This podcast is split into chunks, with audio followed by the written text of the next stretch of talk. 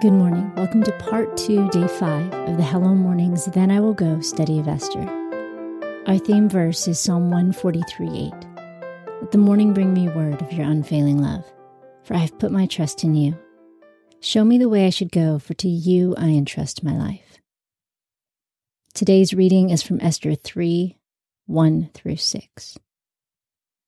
After these things, King Xerxes promoted Haman, the son of Hammedatha, the Agagite, and advanced him, and set his seat above all the princes who were with him. All the king's servants who were in the king's gate bowed down and paid homage to Haman, for the king had so commanded concerning him. But Mordecai didn't bow down or pay him homage. Then the king's servants who were in the king's gate said to Mordecai, Why do you disobey the king's commandment? Now it came to pass when they spoke daily to him, he didn't listen to them. That they told Haman to see whether Mordecai's reason would stand, for he had told them that he was a Jew. When Haman saw that Mordecai didn't bow down nor pay him homage, Haman was full of wrath.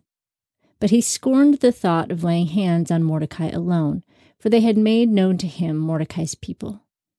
Therefore Haman sought to destroy all the Jews who were throughout the whole kingdom of Xerxes, even Mordecai's people. Today's commentary is by Kelly R. Baker. My friends, family, and foes fail to understand my firm commitment to obey God no matter the consequences. The same is the case in today's reading.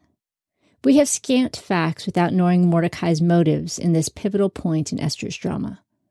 The king elevates Haman, said by some biblical scholars to be a descendant of the Amalekites, enemies of the Jews, to the highest place in the court. Packaged in his promotion is a direct command given by the king for his remaining servants to bow and worship this Haman. Mordecai, standing upright, conspicuous to all except the Persian monarch himself, leaves us grappling with a sufficient reason for his civil disobedience. The only reason he gives when his fellow court minions sought an explanation day after day is that he's a Jew. In other places in the Bible, Jews prostrated themselves before kings in a sign of respect. Genesis 33 3, 43 26, 1 Kings 1 16. So why didn't he bow?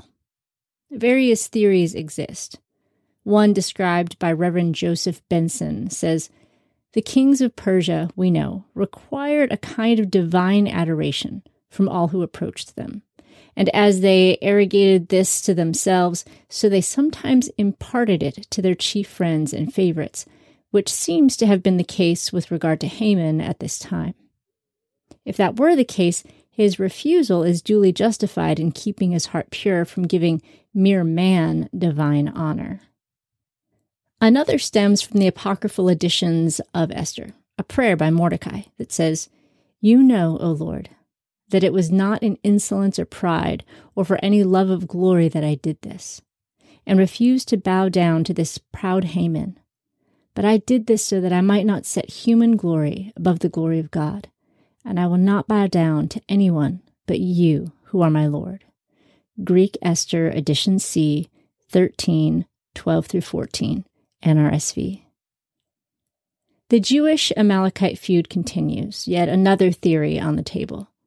Whatever his reason, Mordecai felt it necessary to stand his ground despite the severe implications rendered. Upon Mordecai's refusal, Haman's wrathful backlash is a malevolent agenda to destroy the entire Jewish community within the walls of the Persian Empire. The ungodly won't understand our choice to obey God because the things of God are spiritually discerned. 1 Corinthians 2:14. Today's key verse is Esther 3 3. Then the king's servants who were at the king's gate said to Mordecai, Why do you transgress the king's command? Today's reflection steps are 1.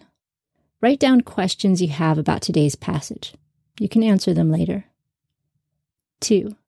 Notice in our key verse how others observed Mordecai's life. 3.